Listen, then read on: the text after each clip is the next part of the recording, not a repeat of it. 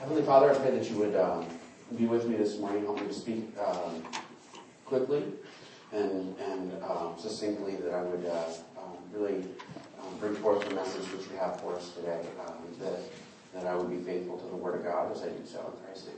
Amen. This is the last week we're talking about men. The last week. Um, so next week we're going to do women. And so, um, starting next week, Ross will be guiding me out to the car to protect me. I said I'd need it before, and actually, what? Oh, there's a side entrance. Look at that. And it's pointed right in the direction of my house, so I can get a good sprint going before it knocks stuff down to get in the way of anybody chasing me. Um, I may need it this morning yet, so um, we're going to be looking at first uh, 1 Timothy 2, uh, 2, 1 to 3, 7. It looks like a big chunk, but it's not as big as it looks.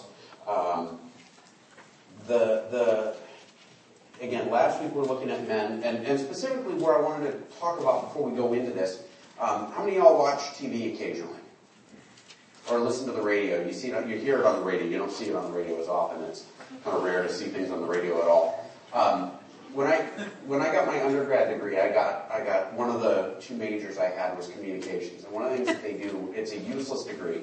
Thank you, honey. it is a useless degree, but one of the things that they, they teach you as a part of getting that that communications degree is they teach you to to pay attention to things and look at the narrative behind it.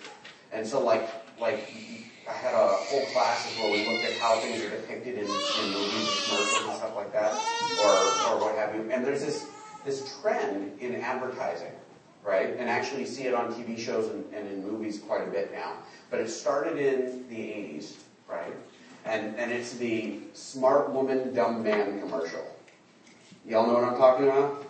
Where, where, you know, you, and you don't see it like, you go back further and you have like I Love Lucy where, where Lucy was kind of, you know, and, and she always needed Ricky to bail her out, right?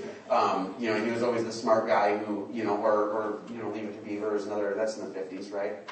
Um, and and you know, Ward Ward always sort of knew the right thing to say and do, and he was sort of the self-assured, smart, you know, always there at the right moment, dad. And as you move forward, what you see is you see a shift where suddenly the man is sort of the idiot. I mean, am I missing this right? Like this is pretty accurate. Where the guy does silly things or he does dumb things and, and he needs the woman to rescue him. And it's, it's kind of a cultural narrative that we, that we encounter, and it, it's created sort of this imprint of what manhood is. And it's not the way it was intended to be. I, I if, if um, some of this sermon is going to rely on past sermons, they're all online at sermons.net. Singular sermon. Sermon. Sermon.net slash patching cracks. If you want to listen to the previous ones, um, like if you have trouble sleeping or whatever, going for a root canal, need something to distract you from the pain. um, but but um, we, we've talked quite a bit about the image of manhood that God intended, right? Like how did God intend men to be? Um, and and this this narrative has convinced, like I mean, literally almost two generations now of young men that that being being the strong, independent guy, right, being the responsible guy, being the smart guy in the room is not necessarily our calling. Right? We get to be the irresponsible guy who plays video games while the smart woman saves things. You know, or we get to be um, not on the spot, or we don't have to take up responsibility the way that we used to.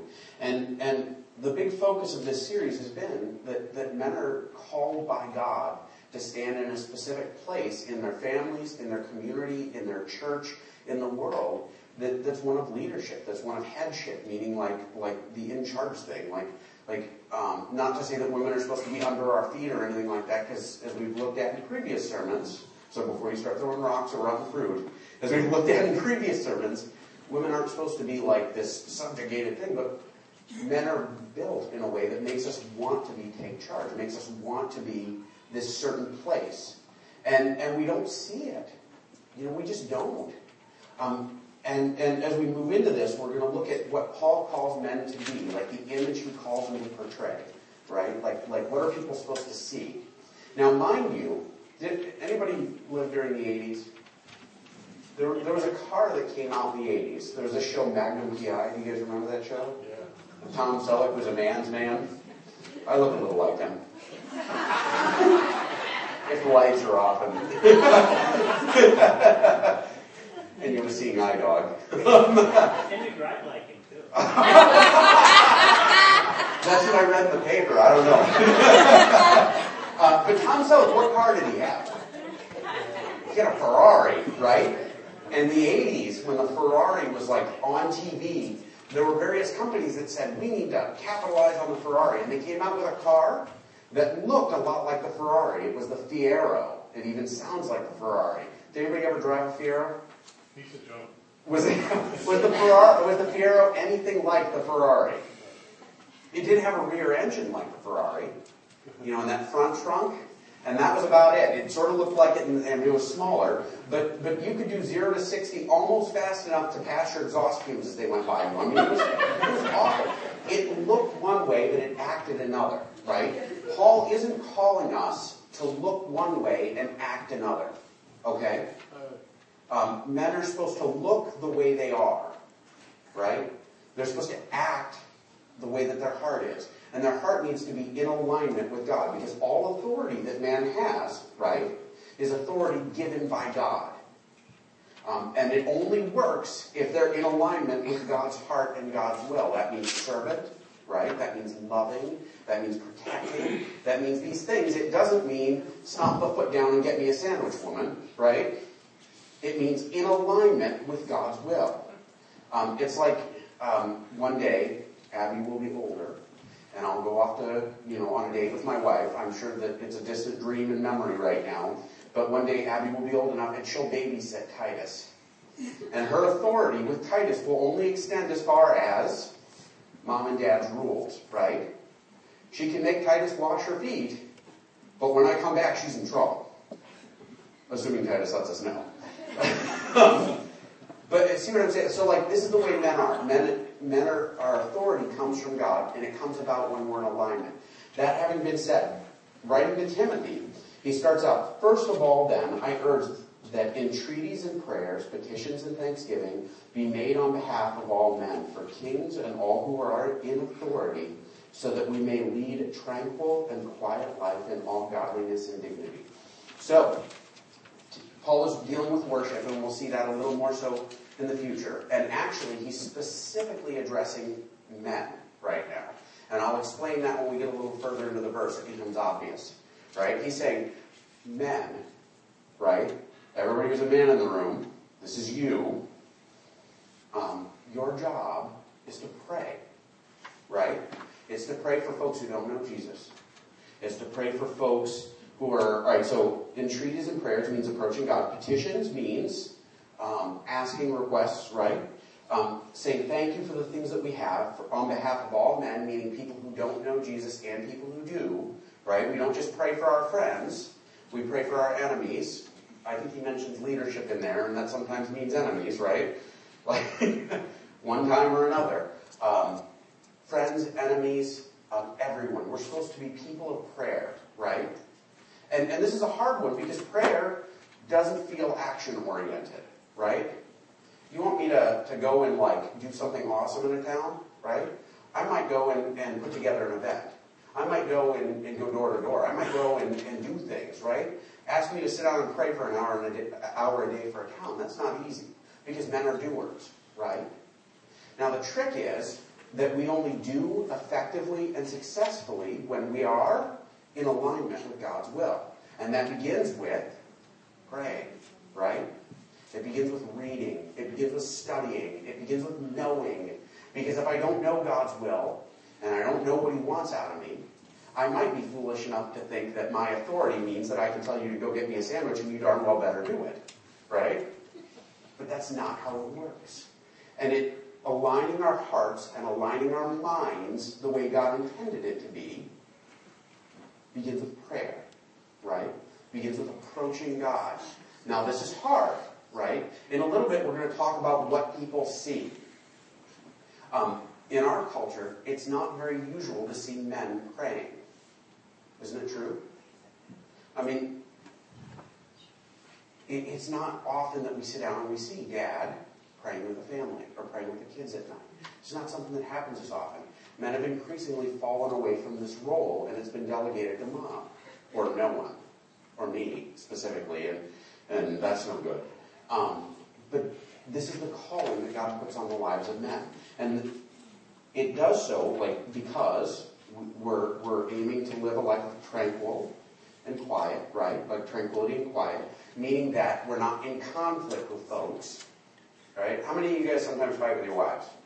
Or your neighbors? Or the people you work with? Really, never, Terry? Never. How many of you think Terry's lying? uh, fact of the matter is that oftentimes arguments, fights, dissensions, they rise out of our selfish interests, right? Sometimes they're legitimate, but sometimes it's because other people like are not doing things our way, and our way isn't always God's way. Um, when we line up our hearts and minds with God's will, tranquility and quiet tend to come along with it because we tend to get along with folks better because we tend to live in a different place. Not physically in a different place, in a different place spiritually. Um, godliness and dignity, meaning like we're not all over the place making fools of ourselves, right? I mean, and there are folks that do this. It does happen, but this isn't what we're called to do as men. Um, we move on. This is good and acceptable in the sight of God our Savior, who desires all men to be saved and to come to the knowledge of the truth. For there is one God and one mediator also between God and men, the man Christ Jesus, who gave himself as a ransom for all, the testimony given at its proper time. For this I was appointed a preacher and an apostle, and I am telling you the truth. I am not lying as a teacher of the Gentiles in faith and in truth. Therefore, I want the men in every place to pray, lifting up holy hands without wrath and dissension. Pause. He says, listen, here's what we're supposed to be doing. He restates it. These guys know it, but he's saying it again. God wants us to save people, right? God wants us to keep people from going to hell. It's a real place. It's going to happen one day. Part of what we're called to do is save people. And part of how we do that is we pray, right? Um, there are other things we're called to. We're called to be leaders in our lives, in our families, in our marriages, in our church, in our community, in our, our jobs. We're called to these things, but it begins with knowing our objective and staying in harmony with that. We stay in harmony with that by studying, praying, and talking to God, right? Um, I had a job where every every week on Monday morning, everybody sat down in an office. It wasn't an office, it was a conference room. There was like 40 of us, and the CEO would start the morning by looking at this is what we're supposed to be doing, folks. Are we doing it? Why? Because if we fell out of alignment, we started doing things wrong. You know, we would discuss decisions, and one of the first questions about decisions was, how does this fit with our mission, right? Paul restates the mission statement, and he says, line up with this. He finishes it with, therefore, I want the men, this is in Greek, this is men, right? Like sometimes we say men and it means everyone. This is not that form of the word men. Because there's a Greek form that means mankind. It's a very general term. He's not talking to mankind, he's talking to men, which means men pray. Got it? Pray first. It puts your heart and your mind in alignment. You got to do it all the time. Um, lifting up holy hands, which doesn't necessarily mean we have to pray with our hands in the air. You can if you go for that sort of thing. I'm cool with it. Um, but specifically, it means entreating to God, approaching God and asking for stuff, right? Or approaching God and like being in communication with Him, um, and without wrath and dissension. The more we come into alignment with God's heart, the less we carry out wrath and dissension, right? The less we fight with each other, and the less we're angry with other folks. Um, it, it, changes us. I know it was a little repetitive. I'm, you know, want to make sure this is clear. We move on. Now, this is the woman part. We're going to come back to this in a future week. I'm just going to let you know I'm not going to spend a lot of time on this. Um, but I'm going to explain it just enough so I can get to the car without getting killed. Um, but Paul wrote it. Uh, Likewise, I want women to adorn themselves with proper clothing modestly and discreetly, not with braided hair and gold, with pearls or costly garments, but rather by means of good works, as is proper for women making claims of godliness. Pause. Is he saying women aren't supposed to dress up? No. Not really. Culturally, what's going on at this point? We talked about this when we looked at Corinthians, okay? And this Corinthians thing gives us a lot of picture of what's really going on here. In Corinth, they had um, a real problem in the church because there was kind of a, a sexual revolution going on. Um, where women, one of the things that they were doing, they were expressing new freedom, and Paul was cool with that. But he said, listen, when you express freedom in a way that offends your husband or makes him humiliated, not okay. Okay? That was going on in Corinth. At the same time, in Ephesus, where Timothy is pastoring, this sexual revolution is going on, and women are expressing their freedom, and they're doing so by dressing a little more um, audaciously or ostentatiously. Is that that's the right? Yeah, they're they're a little more flashy and all that. That's not wrong, right? It's not wrong. But if your appearance is who you are, if your appearance tells the whole story, you got a problem. Because what Paul says is, look, the stuff that really matters, the stuff that deep down is important, isn't that appearance stuff. It's dressing yourself up in godliness, in, in modesty, in good works. It's taking care of the folks around you. Um, it's being like, like right toward people. If you're going to wear any clothing at all, the clothing to wear is a right life. Right? Now, funny, I'm having, as I'm talking about this, I'm to, I'm to um, men, this is the kind of woman you should look for. Right? Um, I know, like in our culture, you know, men are all told this is the, you know, perfect woman. She should look like, I don't know, who's a pretty woman right now? I, I don't notice anyone but my wife. They should all look like Renee. And um, I don't know, I don't models. They, they should look like a supermodel like Renee. Um, uh, that was, yeah. Anyway, um, they should look like a supermodel. They should look like all these things. This is the perfect wife.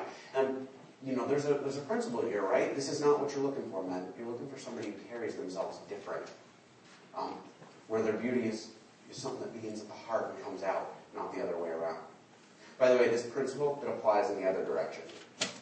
And how do you find that guy? You find the guy who carries himself in alignment with God's will. You know, there's that, that wedding passage that everybody loves, 1 Corinthians 13, right? Love is patient, love is kind, it does not envy, it does not boast, it is not, et cetera, et cetera, et cetera.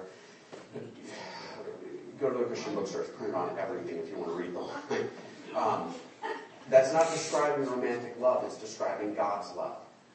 By extension, it should describe how men behave, right? And you should be able to see it, but it's a product of living a life in alignment with God's will these things come about. So, like this outward appearance, it's not the Fiero that looks good when you're dating it, but the moment you buy it, you realize that it's a GM. um, it's the real deal Ferrari, right? Um, and you find it by finding a man whose heart and life is aligned with God's will this way. And it begins with prayer, right? Move on. All right, here's the, the next part of what's going to get me in trouble. I'm just going to. A woman must uh, quietly receive instruction with entire submissiveness, but do not allow women to teach or exercise authority over a man, but to remain quiet. For it was Adam who was first created, and then Eve, and it was not Adam who was deceived, but it was the woman who was deceived and fell into transgression. We talked about this in the last sermon. If you, if you really want to dig into it, like and hear it explained, you can go back and listen to that one. I'm going to offer a little explanation here. But women will be preserved through the bearing of children if they continue in faith and love and sanctity with self-restraint. Pause here a second. Um, Paul says, listen, they should receive instruction with entire submissiveness. Um, in the First Corinthians passage we looked at last week, which I'm, I'm putting these right next to each other because First Corinthians also about worship. He talks about women leading prayer and doing prophecy in church, right? He doesn't say they shouldn't do that. He says they should do it in a way that's respectful to their husbands still. Like, because women were standing up, like, without the stuff that makes it clear that they're married. So they're standing up in public places, like, without, like, if I were to leave my wedding ring behind and go out to public places and hang out, and you're like, hey, we talk to you for a little while. it's not that cool, I know. Um, um, but women were doing this thing, like, like that, that put themselves in a different position. It was kind of humiliating to their husbands. It says, don't do that. Um, I don't believe this passage is arguing that women should never, ever talk in church. Um, it's a little more complicated than that, and that'll be next week. So, Ross, you got that? You're protecting me on the way to the car next week. Um, um, through the side door, apparently. But does this mean that women should, you know, never talk and never know? Because we see in the other passages that that's not the case. Part of this involves um, men men should be in a position of leadership, right? Men should step up and take charge. This is how men are made.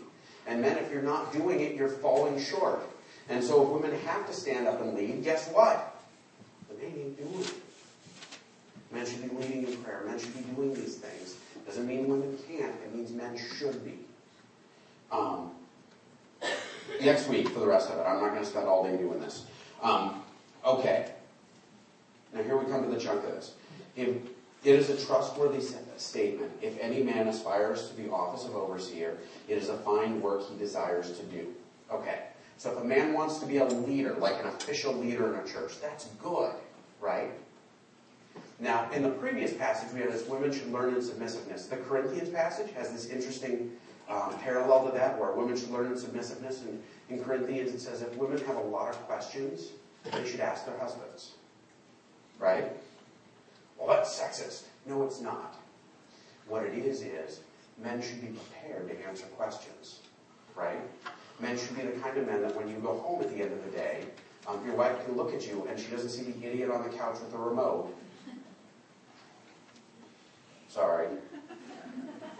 She sees a man who can be a pastor to his family. Um, she sees a man who can lead in alignment with God's will. And so you can ask that guy questions because he knows what he's talking about, right? If, if the spiritual leader in your home is me, you're in trouble.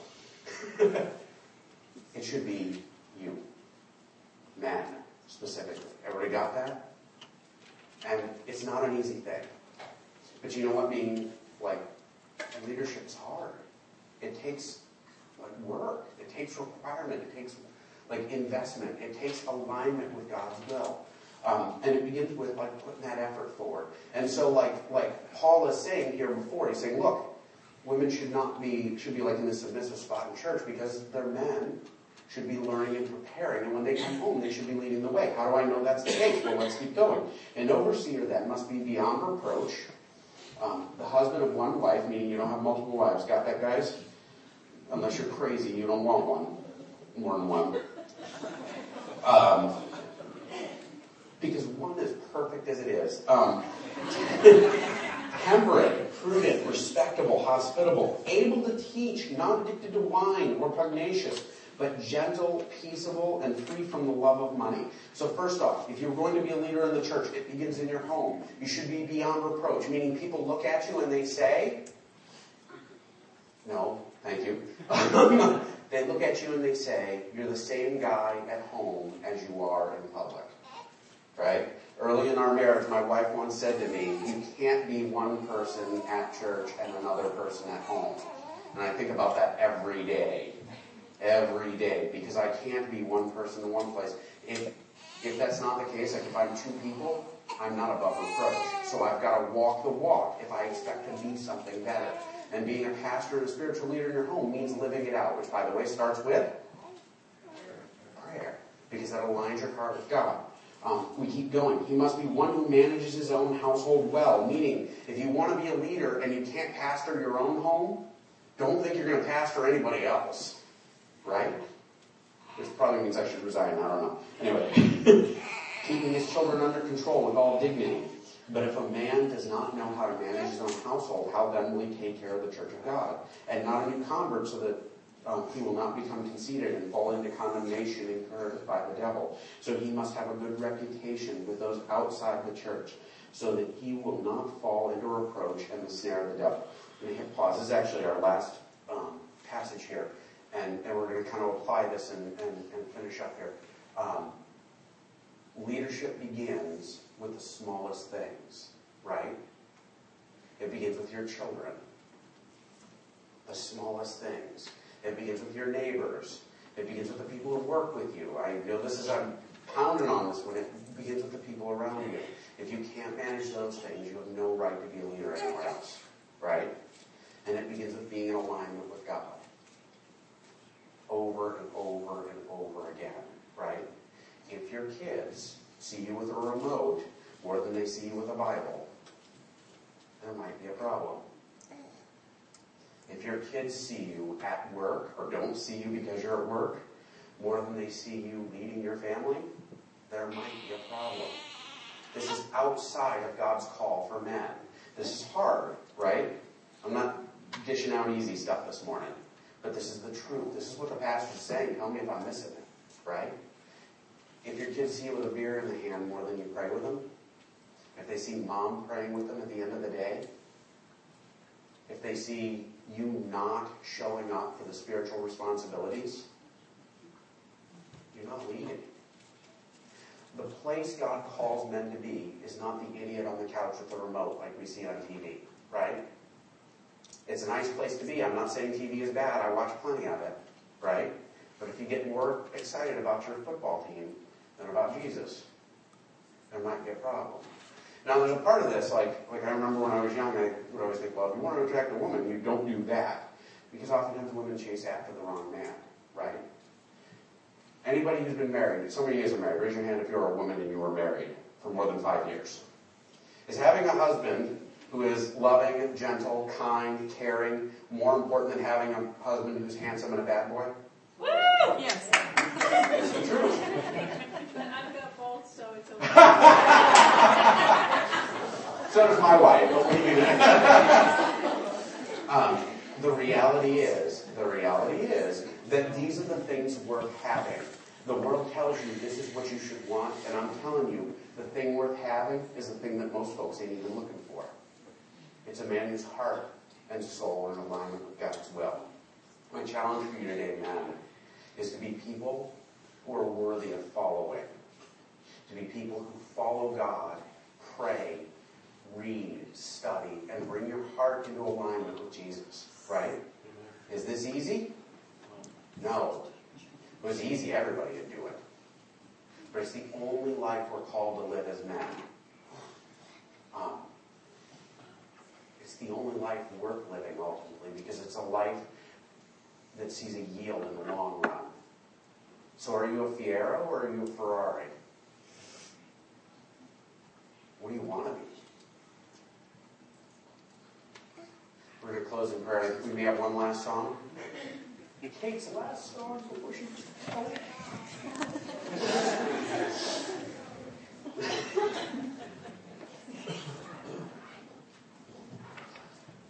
Heavenly Father, I pray that you would be with us today. Help us as men in this church um, to live lives that are in alignment with your will, to live lives that, that um, make the other people around us richer and better rather than dragging folks down or having to be carried by the other people. Lord God, I pray that you bless the men in this community to stand up and be shining beacons of what manhood is supposed to be. In Christ's name I pray. Amen.